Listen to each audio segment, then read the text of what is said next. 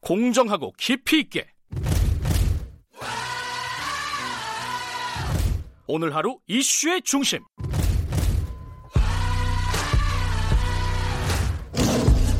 김경래의 최강 시사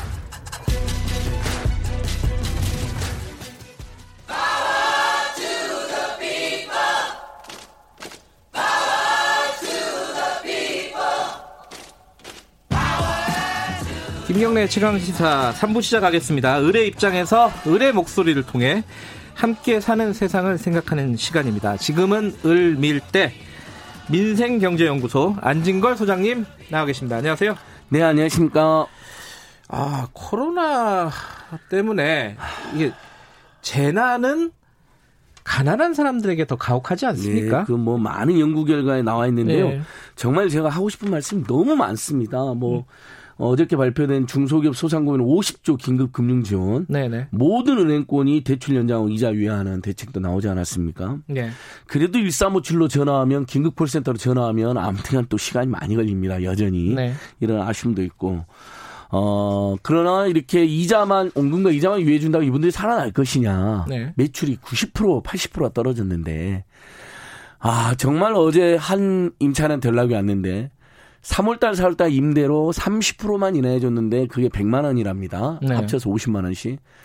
너무 힘이 났답니다. 음. 그러니까 정부가 이렇게 옹금하고 이자를 유예해 주는 것도 힘이 났지만 건물주가 가장 지금 거예요? 정말로 어. 다시 한번 우리 방송 통해서 정말 선행을 강요한다는 것은 너무 잘못된 일이고 저도 한 번도 그래 본 적이 없습니다. 살면서 네. 늘 그것을 부드럽게 소통하고 음. 또 본인이 원하게 해줘야 된다. 좋은 일도 부담을 드리면 안 된다라는 원칙으로 살아왔는데 지금은 이제 막 이런 체면을 따지고 싶지가 않아요. 왜냐하면 너무 힘이 드니까. 음. 정말 중소상공인들 다 쓰러져서 공실 생기면 우리 건물주들도 타격이 큰 시니까 정말 도와주고 그럼 정부가 50% 지원해 주는 거로 되어 있으니까 음. 요거 한번 호소 드리고요. 그다음에 지난주에 우리 콜센터 이야기 드렸잖아요. 네. 콜센터 이야기 나가고 난 다음에 그 이제 콜센터 노동자들이 많이 모여 있는 노조가 희망연대 노조라는 분들인데 네. 아 맞다 그때 기자회견 예, 가신다고 했잖아요. 네. 기자회견도 하고 또 이제 다음 주에 또 기자회견도 합니다. 네. 이제 또 갈 건데요. 이분들이 연락이 왔어요. 네. 콜센터 직원들끼리 다 돌려봤대요. 우리 그 최강시사 라디오. 네. 그 제가 이제 유튜브 주소 네. 보내드렸더니 보면서 되게 어 힘이 많이 났다고. 음. 또 저희 콜센터 그 어제 방송한 것이 지난주 방송한 게 미디어스라는 매체. 네. 이제 우리 민동기 기자 는 옛날 미디어 오늘이라는 네. 매체 주셨 또 미디어스라는 매체 비평 예. 매체가 우리 어 최강 기사를 듣고 그걸 네. 풀로 기사를 하셨더라고요. 음. 그걸 다 돌려봐가지고 힘이 많이 났다는 겁니다. 음. 을밀대 같은 방송 꼭 필요하다라고. 그래서 한 가지 그래도 희망을 드려야 되죠. 우리가 어, 이런 엄청난 고통과 상처 속에서 뭔가 개선이 안 된다는 건 그건 절망인데 네. 그래도 개선이 된다면 희망이겠죠. 그 방송 존에서 확인해 보니까요.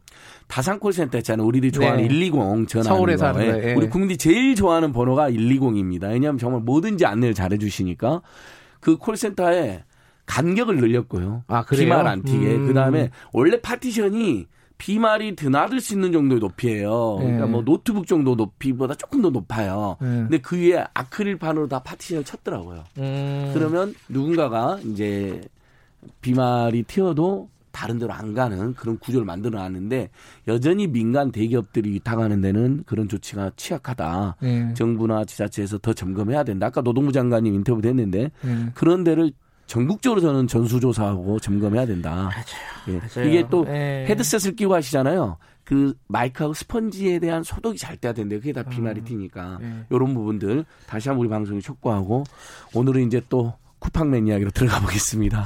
이 마이크는 소독이 잘 돼 있는지 모르겠네요. 예, 예. 그 우리 이제 방송국 MC들 그 음. 마이크도 소독 이제 방역도 한 번씩 하셔야죠. 예. 지금 어, 안타까운 소식입니다. 이 쿠팡맨이라고 보통 부르죠. 예. 쿠팡이라는 회사에서 새벽 어, 배송을 담당하던 노동자가 근무 중에 어, 사망을 했는데 이게 사인이 심장 질환. 그래서 그 동료들은 과로사다 이렇게 지금 얘기를 하고 있습니다. 이게 지금 코로나 19 때문에 업무량이 어마어마하게 늘었다면서요? 예, 지난 10일 날 경기도 안산시에서 배송대 중 쓰러지신 건데요. 네. 40대 신입 쿠팡맨. 너무 가슴 아픕니다. 살려고 노동하다가 네. 어, 입사한 지 4주 만에 죽어서 돌아왔다. 얼마나 끔찍한 일입니까? 정말 1년에 2,000명 안팎의 우리 노동자들이 산재로 쓰러진다는데 네. 일단 다시 한번 이제 그러면 쿠팡에서는 물량이 어떻게 늘어났느냐? 일단 평균적으로 2015년도에 1월 달에 56개였던 게 하루에 소화하던 게 예. 2017년 12월에 210개로 늘어났고요. 어유. 최근에는 한 4배 늘었는데요? 예, 최근에는 296개까지 늘어났다는 겁니다. 이제 이것은 음. 어, 물량이 그만큼 폭증하고 있다는 건데 지난해 8월 달이 엄청나게 도와서 오프라인으로 뭐 사러 가기 싫으시잖아요. 힘드시고 아. 그러니까 온라인으로 그때 하루 물량 240박스를 처리했답니다. 근데 지금 최근 2월, 3월에 그보다 낮은 경우가 없고 지난 10일에 8월보다 28수 많았고 지난달 25일은 340박스로 98박스가 더 많았답니다. 자, 340박스면 그럼 얼마나 물량이 많은 것이냐? 이것을 열, 만약 10시간 노동을 이제 이분들이 한다고 치면요. 보통 아침 한 이분들이 새벽 배송을 6시, 7시까지 합니다. 그 다음에 10시 쯤에 출근한다고 되어 있는데 실제로는 한 9시부터 출근해서 10시부터 추- 그 물량 나누고 예. 무급 노동하고 그 다음에 이제 11시에 출동하면 5시, 6시, 7시쯤에 끝나고 이제 퇴근하면 8시 뭐 이렇게 해서 10시간 안팎을 한다고 쳐요. 그럼 10시간이면 340박스면 한, 시, 한 시간에 34, 34박스죠. 예. 그러면 2분의 하나라는 꼴이 나옵니다. 아, 그러네요. 예, 제가 계산하면. 이렇게 어. 되면요. 저는 이제 실제로 집배 노동자 체험도 제가 한번 해봤잖아요. 그 TBS 네. TV 민생연구소 네. 그 진행한다는 그것 때문에 한번 가봤는데 정말 거기도 보면 막 정신없이 일단 입구에 들어가서 그 우편함에 일반 편지 넣고 나머지는 택배를 같이 하시니까 막 엘리베이터에 있는데 없는데 할 것도 엄청 뛰시더라고. 제가 반나절 쫓아다니다가 나 솔직히 돈 천만 원 준다 해도 못 하겠다 내가 이렇게까지 이야기한 적이 있었거든요. 근데 이렇게 해가지고 어 1분에 2분에 2, 3분에 하나씩. 그래서 뭐 좀 길게 된 이제 처리된 건수가 있대요. 이게 네. 딱 이게 추적이 된대요. 근데 한 10분 걸린 것은 이제 이동 거리가 조금 멀었던 곳. 음, 그렇겠죠. 예, 그다음에 음. 그래서 휴식을 했느냐? 어, 휴- 뭐 거의 한 30분 정도 휴식을 한답니다. 그러니까 뭐냐면 얼른 밥만 먹고 뭐 낮 배송이든 저녁 배송이든 잠깐 밥 먹는 시간 30분 정도? 그 정도밖에 휴식을 가지지 못하고 9시간에서 10시간을 일하고 계시는 거죠. 근데 이러면 쓰러질 것 같아요. 잘, 저도. 예. 어, 이게 뭐 물량이 많든지 간에 보통 이제 컨베이어 벨트 돌아가는 공장도 한 1시간 일하면은 뭐 10분을 쉰다든가 뭐 2시간 일하면 뭐 30분을 쉰다든가 이런 휴식 시간들이 공식적으로 보장이 되잖아요. 예. 점심시간, 1시간 이런 이런 식으로. 근데 여기도 그런 일정 정도의 어떤 휴식 시간 보장 뭐 어, 근무 시간 보장 이런 것들이 없어요. 계속 것 요구, 같은데. 요구를 하고 네. 회사에서는 보장을 해준다고는 하는데 예. 실제로 물량이 이렇게 늘어나는데 사람을 안 뽑으면 어떻게 되겠습니까? 지금 최소 어, 최근에 22%가 늘어났다면 예를 들면 22% 사람을 뽑아서 해결해야 되는 것이죠. 음. 근데 이게 이제 정규직을 특별한 특별한 상황에서 정규직을 뽑으라고 하면 좀 무리하다는 느낌이 있을 수 있지 않습니까? 그러면 네. 지금 어, 전국의 알바 청년들도 지금 해고를 많이 당하고 있거든요. 왜냐하면 네. 중소기업 중소상공인이 망하게 생겼으니까 어쩔 수 없이 뭐 유급이직이 가능하지만 그냥 무급이직으로 돌린다든지 아니면 그냥 갑자기 해고 통보도 오고 음. 이런 상황이잖아.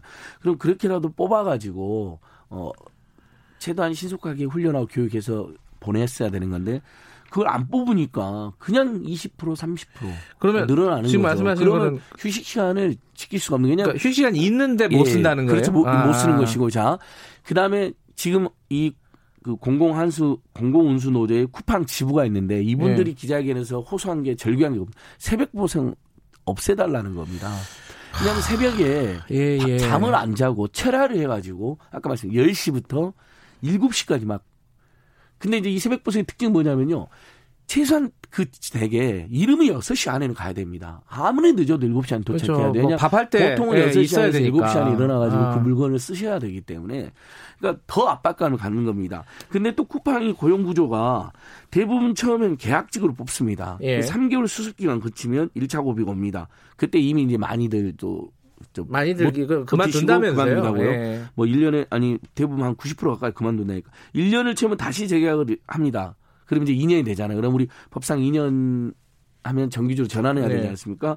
2년 다 채우면 그때 이제 정규직 전환 인터뷰를 할 수가 있는데 그래서 노동자를 밝힐 때 회사에서는 95% 정규직 전환된다고 하는데 실제 노조가 전환되는 쿠팡매는 30% 정도밖에 되지 않는다. 음. 회사와 노조의 이제 설명의 차이는 있습니다. 그래서 아마 뭐 회사에서도 반론이 있을 수는 있다고 봅니다. 우리 네. 뭐 언제든지 우리 또 우리는 반론을 환영하니까.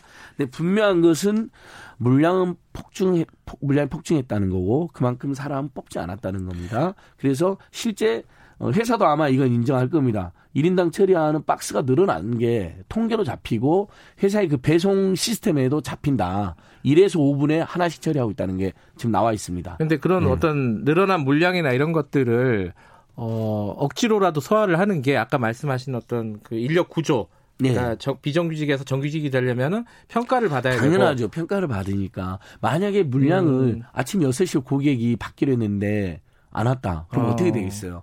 항의 전화 하겠죠. 일단 예. 소비자들 입장에서는 처음에 그 예. 노동자들이 그렇게 어려운 거 알면서도 순간으로는 좀 짜증이 나잖아요, 솔직히. 예. 물론 요즘 택배 기사님들이 제일 힘들어하니까 요즘엔 그 이제 소비자들이 그 택배 기사님들한테 입구에다가 마스크도 이렇게 하나씩 선물하고 너무 고맙습니다. 어, 써서 이게 좋은 분들이 있죠. 예, 이게 또. 지금 확산되고는 예. 있어요. 그러니까 결국 대한민국은 함께 사는 지혜나 연대로 똘똘 뭉쳐서 돌파해 와서 저도 결국 그렇게 갈 거라고 봅니다. 희망적으로. 네. 근데 당장은 그러나 이런 위기 상황에서 아까 생각지도 않았던 콜센터 노동자 집단 감염 되고 닭장처럼 음. 다닥다닥 있고 칸막이도 없다 보니까 집단 감염 사태가 생긴 것처럼 생각지도 못한 우리가 오프라인 매장에 가서 물건을 사는 게 두려우니까 온라인으로 시켰더니 전부 다 이분들이 이렇게 음. 거의 살인적 노동 강도에 시달린다면 맞아. 우리 시민 소비자들도 네. 이제 회사한테 요구를 해야죠. 사람을 더 뽑아서 여유 있게 보내주세요라든지 네. 6시까지 오시는 건 좋은데 7시에 오는 건 좋은데 뭐 이런 거라니 차마 제가 노동자들하고 똑같이 새벽 배송 없애달란 말은 저도 함부로 못 하겠어요. 왜냐하면 그걸 이용하는 분들이 현실적으로 있으니까. 근데, 근데 이거는 네. 사회적으로 한번 논의를 해볼 필요는 있겠어요. 논의해야 그러니까 됩니다. 이 음. 새벽 배송이 편리하니까 쓰긴 쓰는데 이게 과연 어, 이렇게 그 예. 아무런 규제 없이 새벽 배송들을 다 허용하는 맞습니다. 게 이게 노동자들한테 맞는 것인가? 예. 이거는 물론 저도 소비자 중에 한 사람이기 때문에 저도 새벽 배송을 받거든요. 받을 때가 있으시죠? 예, 있는데 요거 한번 좀 고민을 예. 해 우리 사회적으로 그러니까 우리 사회 예. 이게 저는 그런 건강한 저는 자정 능력이 있다는 게 자 30분 배달제 한때 유행한 적이 있었죠. 맞아요, 맞아요. 우리 패스트푸드니 뭐냐면 예. 진짜 30분 만에 오잖아요. 그때 교통사고 예. 나고 막 그랬잖아요. 그래서 많은 청년들이 예. 세상에 대학 등록금 벌려고 예. 그러니까 살려고 뛰어들었다가 죽어서 돌아왔단 말 제가 계속하지 않습니까? 그래서 저 우리 사회에서 그거 없앴습니다. 청년 유니온이나 알바 노조 같은 데가 나서서 열심히 문제를 제기해가지고 아, 그게 없어졌군요. 예, 없어지고 요즘에 많은 예, 예. 시민들이 사실 저도 그래요. 빨리 와주셨으면 좋겠습니다라는 말이 입에 나오려다가 꾹 참고 음. 안전하게 막아주세요 이렇게 이제 바뀌었거든요. 그런 것처럼 새벽 배송도 어 밤샘 노동은 1급 발암 물질입니다. WHO 네. 지정한 정말 위험하거든요. 그다음에 어두우니까 더 위험합니다. 그리고 어, 집을 찾기가 아무래도 쉽지 않겠죠. 그렇죠. 이런 게안 네. 보이니까. 그러니까 더 숨이 차거든요. 이것도 제가 TV 민생에서 한번 추적을 해봤는데 그렇다면 우리 사회 이제 이런 합의를 해야 됩니다. 이 원칙적으로는 금지하되 다만 예외적으로 그러니까요. 수가 있을 예. 텐데 그 부분도 예를 들면 새벽 노동에 대해서는 그 우리 대형 트럭 노동자들 의무적으로 쉬게 만드는 법도 통과됐잖아요. 왜냐하면 고속도로에서 졸음운전으로 피로운전으로 예. 사고 많이 나니까 그러니까 예를 들면 이분들은 특별한 사회적 감시를 하는 거죠. 그래서 뭐 예를 들면 두 시간을 한 다음에 급여도 좀 훨씬 더 많이 주게 하고 한 시간은 그래도 쪽잠이라도 좀 주무시게 해 준다든지 뭐 이런 아예 원칙을 만들어야 될 것 같아요. 알겠습니다.